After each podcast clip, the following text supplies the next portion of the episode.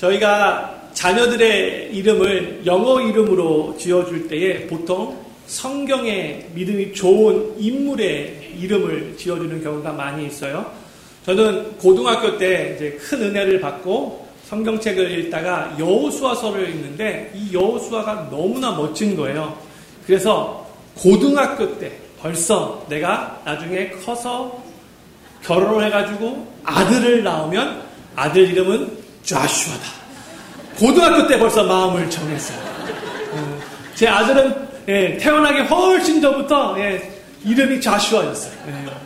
제 아내가 결혼하고 아니 아들 못 낳으면 어떡하려고 했는데 왠지 모르게 하나님이 아들을 줄 것 같아요. 예. 감사하게도 첫째 아들 하나님께서 주셔서 자슈아로 아무런 걱정이 없었어요. 자슈아였어요. 그래서 자슈아가 임, 어, 성경에서 믿음이 참 좋았기 때문에 교회에서 자슈아라는 이름을 참 많이 듣게 됩니다. 자슈아 그러면 한 세네 명 아이가 돌아보죠. 예. 어, 믿음이 좋기 때문에 그런 거예요. 뭐, 그 외로 데이빗도 마찬가지고, 데니얼, 조세프, 모세스, 사뮤, 케일럽, 폴, 피터, 존, 다 마찬가지. 우리 아이들의 이름으로 지어주고 싶어요. 성경에서 등장하는 믿음의 여인의 이름은 남자에 비해서 많지 않아요. 그럼에도 불구하고 세라, 레이첼, 제 아내 이름이에요. 제가 지어줬어요.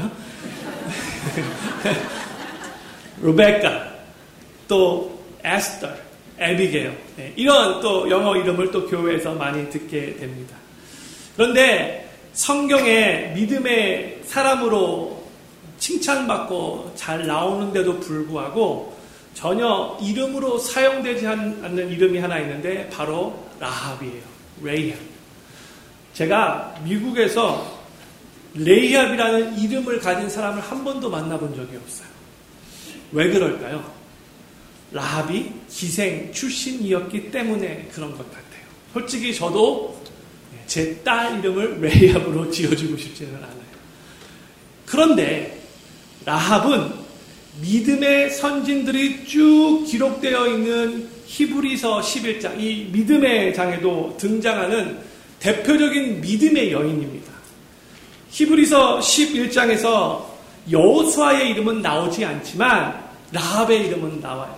그리고 그 믿음의 선진들 중에 딱 두 명의 여자 이름만 나오는데 첫 번째는 사라이고 그 다음에 두 번째 라합이에요.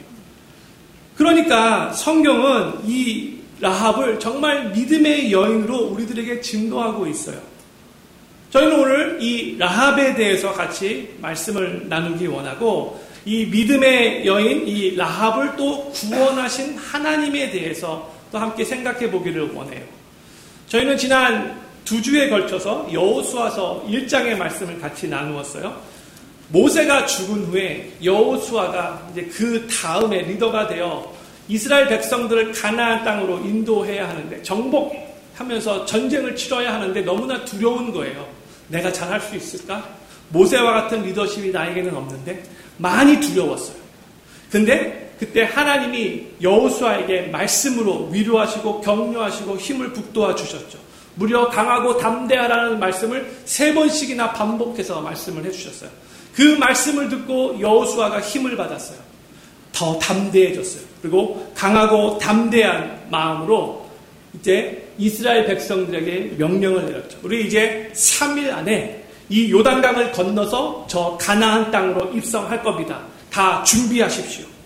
그렇게 명령을 내렸을 때에 이스라엘 백성들이 이 여호수아의 명령을 그대로 순종하면서 서로 함께 협력하여 이 200만 명이 되는 이 사람들이 팀워크를 이루어 잘 준비하는 내용을 저희는 지난주에 나누었습니다.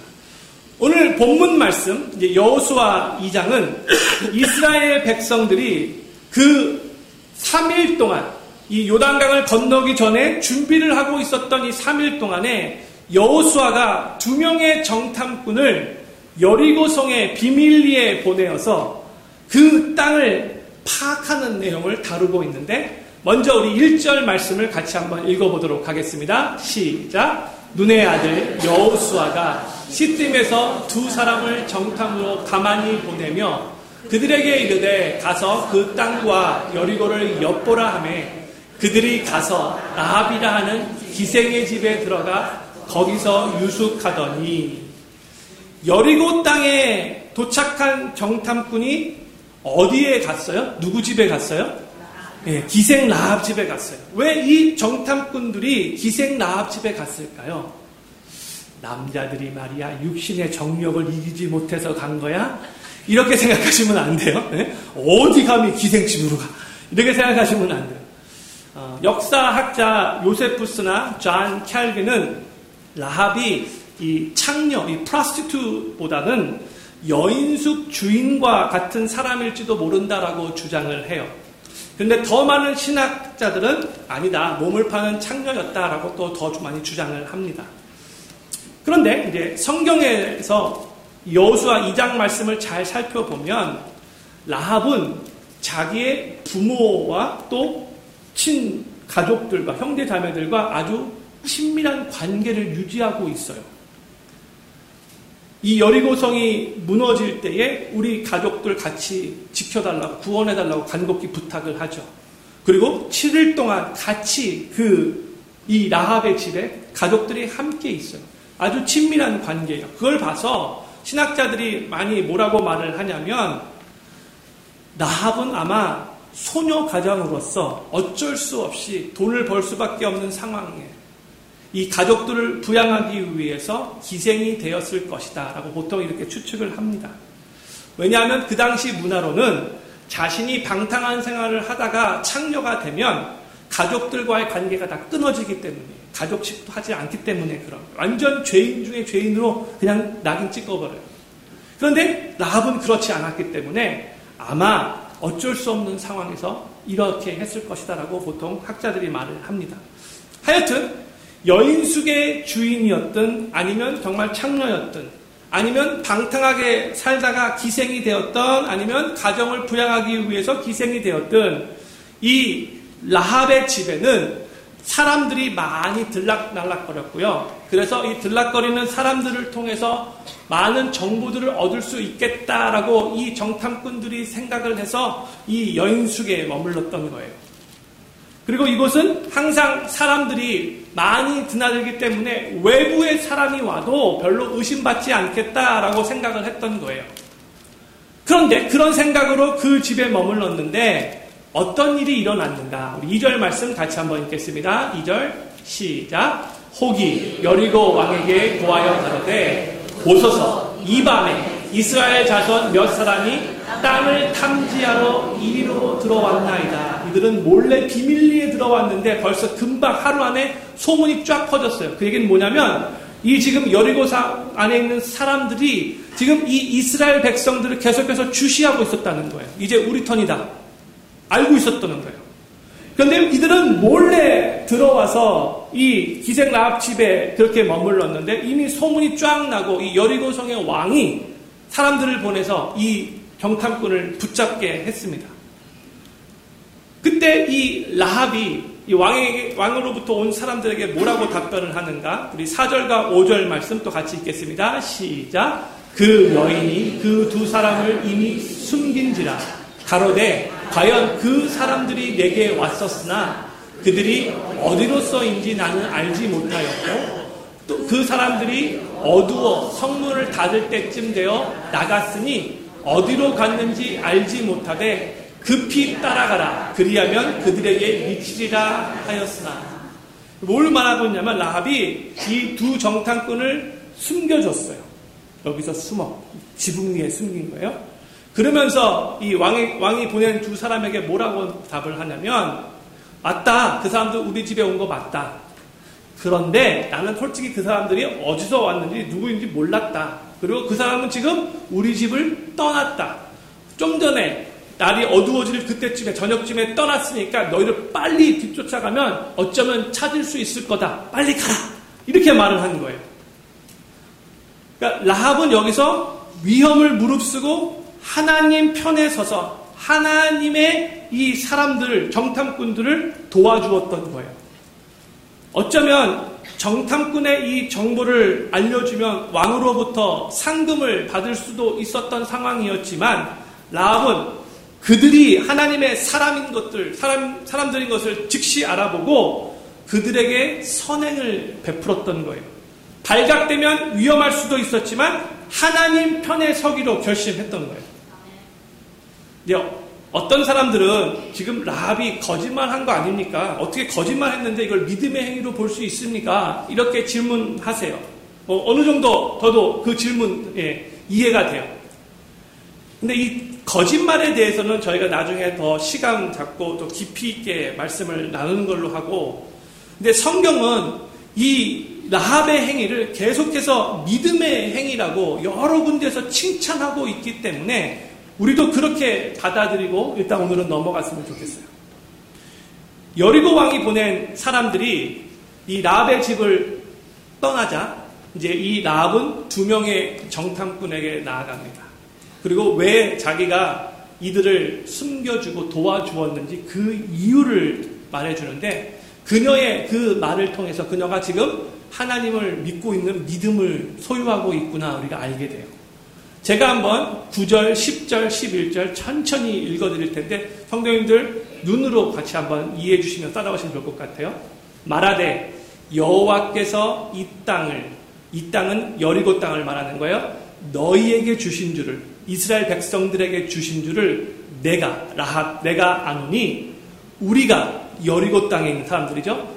너희를 심히 두려워하고 이 땅 백성이 다 너희 앞에 간담이 농난이 지금 두려워 떨고 있다는 것을 알려주고 있는 거예요. 10절 말씀. 이는 너희가 애굽에서 나올 때에 이미 40년 전 얘기예요. 출애굽 때 당시 얘기를 하는 거예요.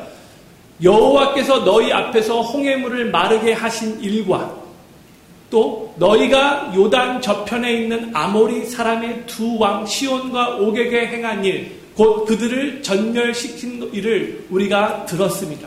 그동안 하나님께서 이스라엘 백성들에게 했던 그 모든 일들을 다 지금 소식으로 듣고 있었다는 거예요. 11절 말씀.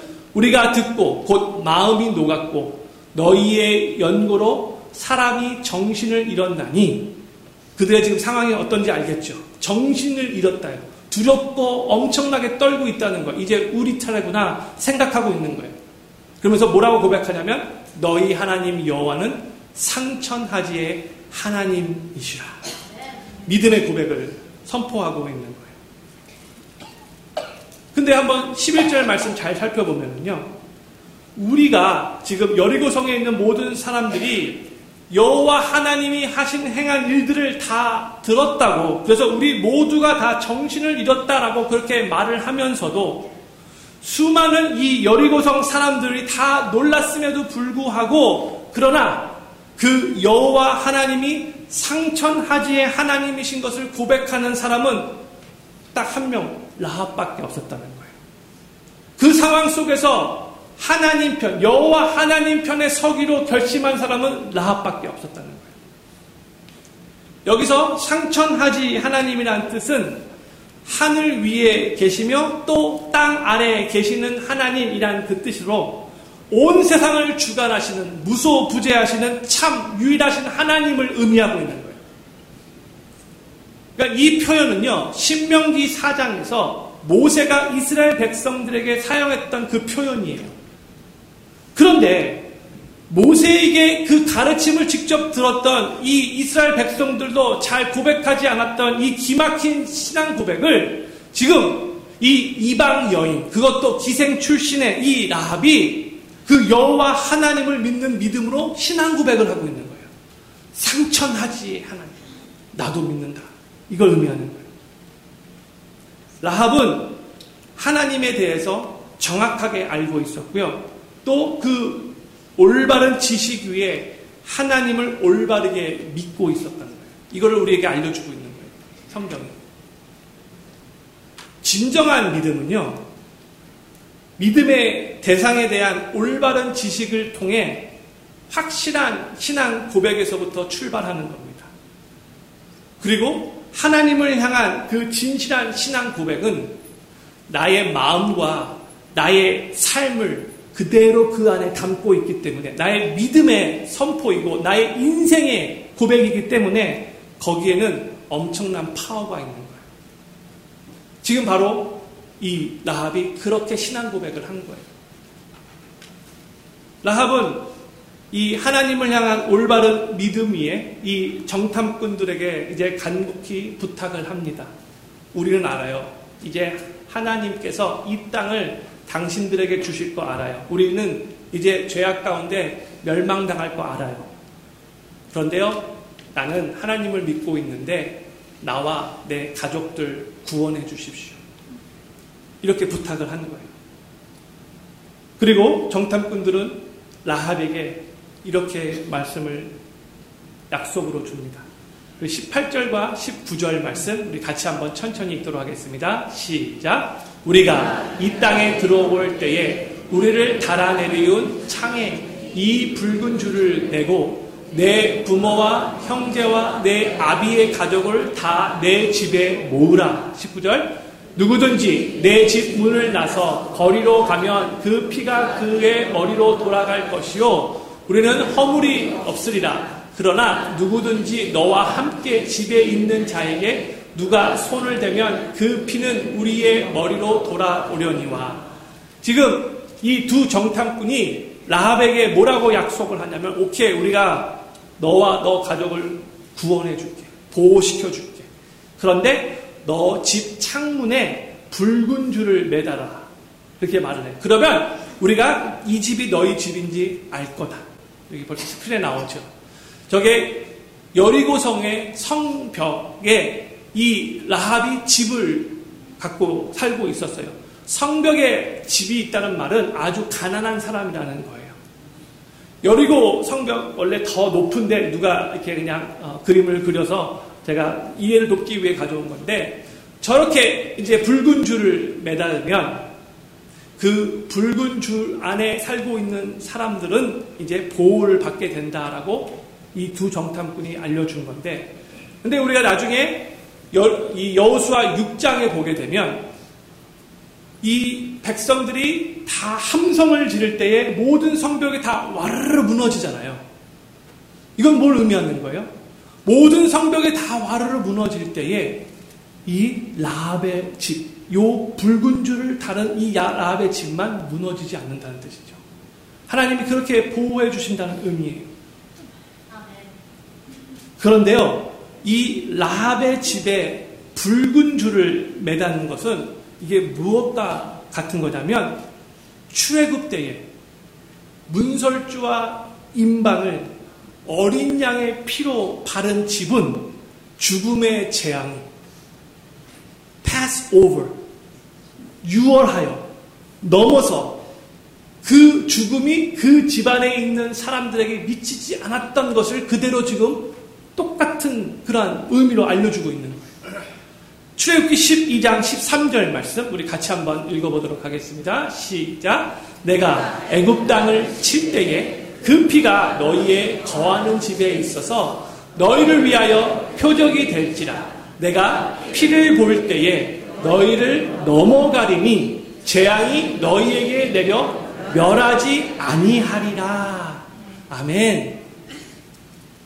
지금 출애굽하기 바로 전날 밤에 하나님께서 이 애굽 땅의 모든 장자를 다 치시는데 그렇지만 그 집 안에 문설주와 임방에 어린 양의 피를 바르면 하나님이 하신 말씀이에요. 내가 그 피를 볼 때에 너희를 넘어가서 재앙이 너희에게 내리지 않게 하겠다라고 약속하셨고 그 다음 날에 정말 그렇게 놀라운 역사가 일어난 거죠. 이게 바로 구약의 6월절 사건이에요. 6월절 사건. 근데 신약에서 또 6월절 사건이 나오죠. 그런데 지금 이 출애굽 때에 문설주와 임방에 발랐던 그 어린 양의 피가 지금 라합 집에 달려 있었던 이 붉은 줄과 같은 의미라는 거예요.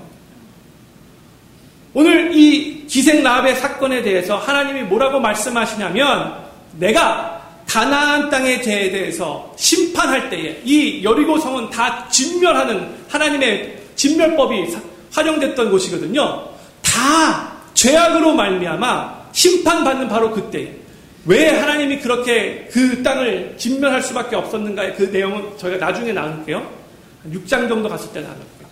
죄악이 끔찍하게 관영하고 있었기 때문에 그 죄악을 심판하는 가운데 하나님께서 지금 뭐라고 말씀하냐면 그 라합 집에 달려 있는 붉은 줄을 내가 보고 그들은 심판으로부터 구원하겠다라고 말씀하신 거예요. 그런데 아까 말씀드렸던 이 구약의 6월절 사건의 그 어린 양의 그 피, 또 이 기생 집에 달려 있는 이 붉은 줄, 이건 뭘 의미하는 거죠? 바로 예수 그리스도의 보혈을 의미하는. 예표하는 거예요. 미리 구약에서 이 사건을 통해 예수 그리스도의 그 6월절 사건, 그 보혈을 미리 우리들에게 알려주는 사건이라는 거예요. 그 어떠한 죄인이라 할지라도 심지어 몸을 파는 창녀라 할지라도 예수 그리스도의 보혈을 의지하고 그 보혈 안으로 들어가면 주님 나는 정말 끔찍한 죄인입니다. 나 스스로는 구원할 수 없는데 주님께서 예수 그리스도의 보혈의 피로 나의 모든 죄를 다 용서해 주셨기 때문에 나는 그 예수 그리스도의 보혈의 피를 믿기 때문에 내가 그 주님의 보혈을 의지하여 주님을 믿습니다. 그럴 때에 심판받지 않고 다 구원받게 된다는 거예요. 이걸 이미 구약에서 우리들에게 예표해 주신 거예요. 구원은 자기 스스로 나는 이만하면 괜찮지. 내가 뭐 심판받을 존재인가? 나는 그래도 열심히 잘 살고 있는데? 이렇게 생각하는 사람에게 임하는 게 아니고요. 자신이 정말 극악무도한 죄인인 것을 인정하고 라합과 같이 나는 정말 기생이었는데 죄가 내 삶을 다스렸는데 근데 이제는 하나님이 있습니다. 라고 하나님을 믿는 그 믿음, 자신의 죄를 인정하고 예수 그리스도의 보혈의 피를 그렇게 받아들이는 그 사람들에게만 구원이 임한다는 거예요. 죄 많은 가난한 사람들 중에서도 어떻게 보면 가장 비천한 신분이었던 기생 라합에게도 그가 죄인임을 인정했을 때에 그가 하나님을 붙잡았을 때에 주님의 은혜는 충만하게 그녀의 삶에 임했던 겁니다. 우리 모두가 다 한 명도 빠짐없이 다 만약에 크리스찬이 되었다면 자격 없는 죄인이었음에도 불구하고 나는 예수 그리스도의 보혈의 은혜로 구원받은 하나님의 자녀가 되었습니다라고 고백하는 것과 마찬가지라는 거예요. 그런데 오늘 저는 성령님과 함께 왜 이 라합의 스토리가 어떻게 보면 조금 생뚱맞아요. 왜 여, 여호수아 2장에 이렇게 기록되었는가? 지금 오히려 저 이 가나안 땅을 정복하며 들어가야 할 시기 같은데 왜 이 라합의 사건을 이렇게 길게 이 장에 조금 생뚱맞게 기록했는가? 여기 담고 있는 깊은 영적인 의미를 성도님들과 나누고 싶어요. 조금 이게 신학적인 요소가 있기 때문에 약간 드라이할 수 있지만 그래도 잘 따라와 주시면 좋을 것 같아요. 복음 메시지. 한번 성령들 스스로 질문하실 수 있기를 바래요. 왜 하나님은 여호수아를 통해 가나안 땅에 정탐꾼을 보내는 것을 허락하셨을까? 하나님은요 이미 이 여리고성을 어떻게 정복할지 계획을 갖고 있었잖아요. 그 계획이 뭐였어요? 백성들로 하여금 그 성 주위를 돌게 하다가 7일째는 일곱 바퀴 돈 다음에 함성을 지를 때 다 와르르 무너지게 하면서 그렇게 정복하게 할 계획을 갖고 계셨잖아요. 하나님이. 근데 그걸 미리 여호수아에게 알려주시지 않았어요. 만약에 여호수아가 그게 하나님의 계획이었다면 굳이 정탐꾼 보낼 필요가 없었어요. 여호수아야, 너 지금 여리고성과 전쟁하기 위해서 많이 고민하고 있는데 계획도 짜고 있는데 그래서 정탐꾼까지 보내서 상황을 파악하려고 하고 있는데 사실 나는 이 여리고성을 전쟁으로 정복하지 않고 그냥 너희가 내 말을 순종해서 함성을 지르면 한꺼번에 와르르 무너지게 해서 손쉽게 정복하게 할 거야. 만약에 이렇게 말씀해 주셨다면 여호수아는 어 그렇군요 하고 굳이 이 두 명의 정탐꾼 비밀리에 보내지 않았다는 거예요. 그리고 지금 여호수아가 보낸 이 정탐꾼들은 솔직하게 제대로 정탐하지도 못하고 곧바로 발각되었잖아요. 첫날 그 들어갔던 첫날부터 그리고 3일 동안 몰래 숨어 있다가 그냥 장탐하지도 못하고 여호수아에게 돌아갔어요. 그러니까 엄밀히 말해서 이 정탐 작전은 여호수아의 계획대로 성공하지 못했어요. 그냥 라합만 만나고 돌아온 거예요. 그런데 이렇게 실패했던 정탐의 내용을 여호수아 2장에서 길게 기록했던 무저 무려 24구절씩이나 활해하면서 기록했던 그 이유는 무엇인가? 이걸 이해하는 게 중요한 거예요. 여호수아가 정탐꾼을 보냈을 때는 나름대로 야 너희들 가서 좀 분위기 좀 파악하고 와 전쟁하기 위해서 좀 유리하게 좀 어떤 분위기인가 알고 와 이런 이유로 보냈을 거예요. 그런데 하나님의 계획은 다른 데 있었어요. 정탐꾼을 보낸 이유는요. 하나님이 이 여호수아에게 정탐꾼을 보내도록 허락하게 하신 이유는요. 그 진멸되게 되어 있었던 그 여리고성 안에 이미 하나님을 믿는 하나님의 자녀가 있음을 하나님이 알고 계셨던 거예요. 다 심판받게 될 그 땅 가운데 이 한 여인이 비록 기생이었지만 사람들이 오고 가면서 그에게 전달해 주었던 그 소식들을, 그 내용들을 듣고 이 상천하지의 하나님을 믿게 된 거예요. 근데 하나님이 그걸 보신 거예요. 그 어느 누구도 몰랐었는데 하나님은 알고 계셨다는 거예요. 그래서 하나님이 이 정탐꾼들을 그 땅 안에 보내도록 허락하신 거예요. 제약 가운데 살고 있었는데 모두가 다 비록 그녀의 삶은 기생이라는 일을 하면서 죄악 가운데 그 일을 시작했을지는 몰라도 거기서 일하면서 상처나지 하나님 내가 이제 믿고 싶습니다. 우리 지금 이 여리고 성이 다 이제 멸망당한다고 하는데 나는 저 상처나지 하나님 믿고 새로운 삶 살고 싶습니다. 이 고백했던 그 아무도 모르게 고백했던 이 고백을 하나님은 듣고 계셨다는 거예요. 그래서 정탐꾼을 보내게 하시고 정탐꾼이 수많은 사람들 중에 딱 그 집에 가서 그녀를 딱 만나게 하시고 그녀로부터 도움받게 하시고 그리고 그녀에게 약속하게 하고 이 붉은 줄을 내리는 징표를 허락하며 돌아오는 거예요. 그 모든 게 다 결국 하나님은 이 라합이라는 여인, 하나님의 딸, 그녀를 구원하기 위한 하나님의 계획이었다. 우리 하나님은요, 당신의 자녀를 절대로 포기하지 않으시고 그 영혼에 반드시 붉은 줄을 매달아 주게 하셔서 구원받게 하시는 분이심을 믿으시기 바랍니다. 그리고 하나 더 하나님께서 이 라합의 신분을 이제 하나님 믿고 나서 얼마나 존귀하게 상승시켜 주셨는가 오늘 보실 수 있기를 바래요.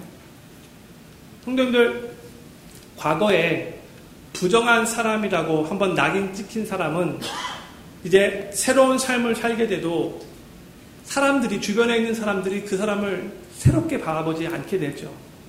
암만 새롭게 이제는 내가 새로운 사람으로 살겠습니다라고 그렇게 고백하고 그렇게 노력을 해도 쉽지 않아요. 뭐냐? 사람들이 사회가 그 사람을 여전히 과거의 사람으로 보기 때문이에요. 그 사람을 부정적인 선입견으로 여전히 보고 있기 때문에 새로운 삶을 살고 싶어도 새로운 삶을 살기가 힘든 거예요. 주변의 사람들이 그렇게 봐주지 않기 때문에 그런 거예요. 그런데 오늘 이 라합은 정탐꾼의 말을 듣고 붉은 줄을 매달아서 이제 여호수아 입장에 가면 구원을 받게 되거든요. 구원을 받았어요. 그렇지만 사람들이 이 라합을 어떻게 봤을까요? 여전히 기생으로 보는. 그녀의 과거의 그 모습으로 보는 거예요. 그 가나안 땅에 들끓었던 그 죄악 한 한복판의 주인공으로 그렇게 이 라합을 이스라엘 백성들이 여전히 보고 있었어요.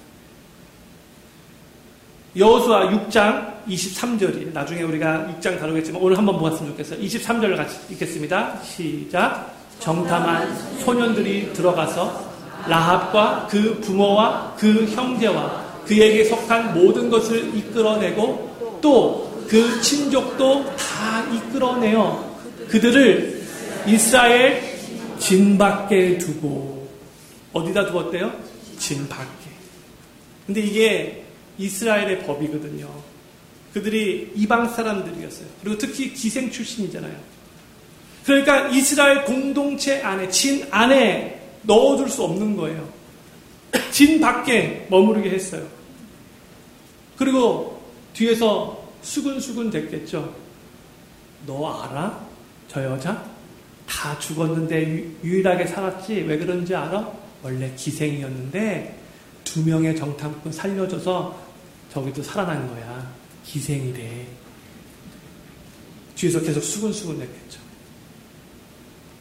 나는 분명히 예수 그리스도의 보혈의 은혜로 구원받고 새로운 피조물이 되어서 하나님의 공동체 안에서 새로운 신분을 얻게 되었는데도 불구하고 사람들은 나를 새로운 피조물로 보지 않고 자꾸 과거로 보게 되는 경우가 너무나 많아요. 교회 안에서도.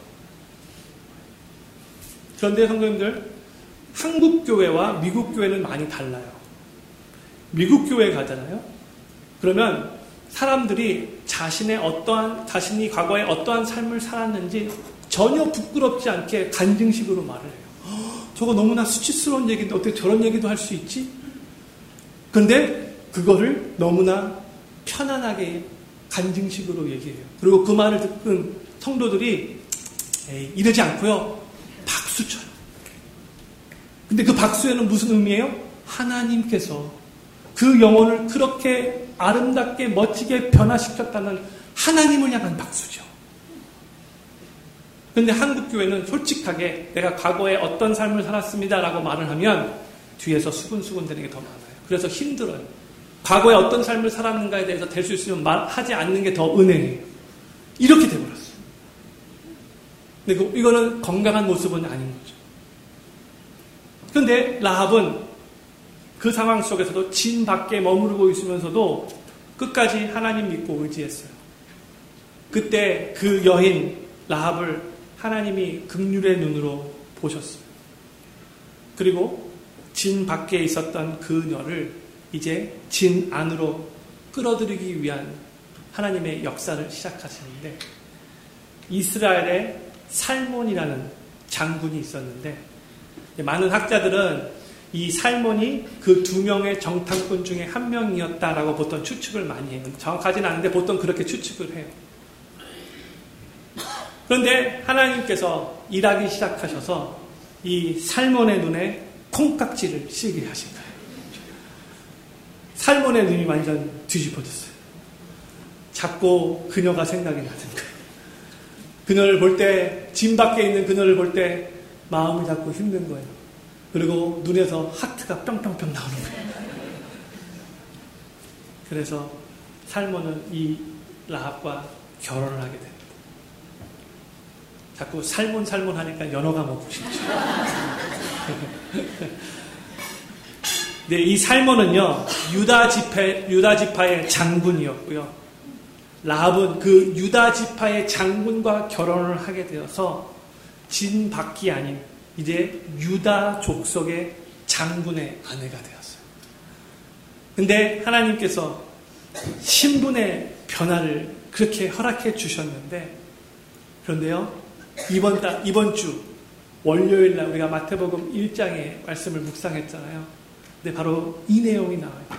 1장, 마태복음 1장 5절, 6절 같이 읽도록 하겠습니다. 시작. 살몬은 라합에게서 보아스를 낳고, 보아스는 루색에서 오벳을 낳고, 오벳은 이세를 낳고, 이세는 다윗 왕을 낳으니라. 다윗은 우리아의 아내에게서 솔로몬을 제가 평상시에요. 이 마태복음 1장 족보를 읽을 때 전혀 은혜가 안 됐어요. 솔직히. 그냥 그냥 훑어버리는 거예요. 그런데 이번에 말씀을 준비하면서 이 1장 5절을 읽는데 정말 눈물이 나요.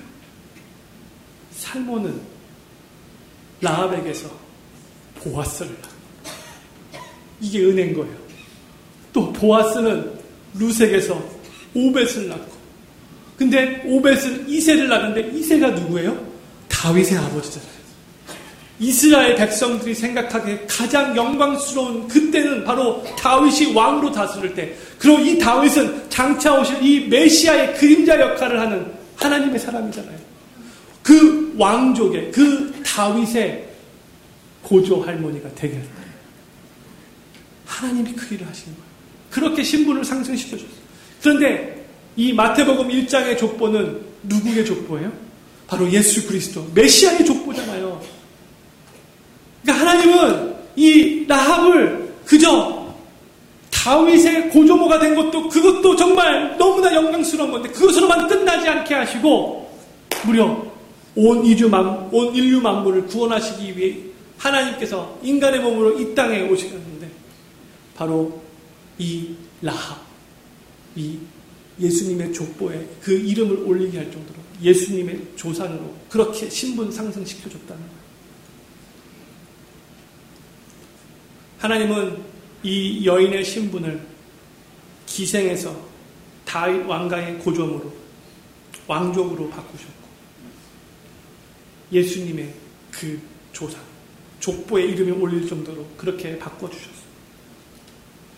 성경에서 지금 우리들에게 가르치고 있는 게 뭐냐면 죄악의 한복판에 있었던 그녀는 죄로 말미암아 하나님의 심판을 받기에 마땅했었지만 상천하지의 하나님을 믿고 자신의 생명까지도 무릅쓰고 믿음의 행동을 보였던 그녀를 하나님이 그 마음에 있었던 그 믿음을 바라보시면서 모든 심판으로부터 구원하셨을 뿐만이 아니라 그 다음에는 놀라운 신분의 변화까지도 허락해 주셨다는 거예요. 근데 그 신분은 바로, 바로 우리들에게도 동일하게 예수님을 삶의 구세주로 영접하고 하나님의 자녀가 된 우리들에게도 그대로 임하고 있습니다. 그 신분의 상승은 그대로 우리들에게도 나타나고 있음을 성도님들 믿으시기를 바랍니다. 요한계시록 5장 10절 말씀. 같이 한번 읽도록 하겠습니다. 시작. 저희로 우리 하나님 앞에서 나라와 제사장을 삼으셨으니 저희가 땅에서 왕노릇 합니다. 네.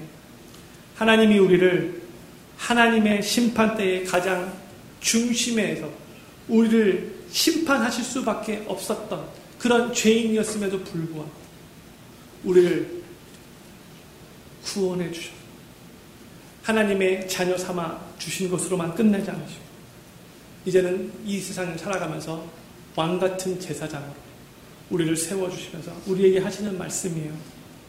너는 나의 자녀다.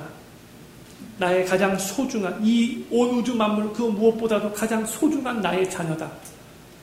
이제 나와 함께 이 땅에서 왕노릇하자. 하나님이 우리를 그렇게 신분 상승으로 불러주셨어요.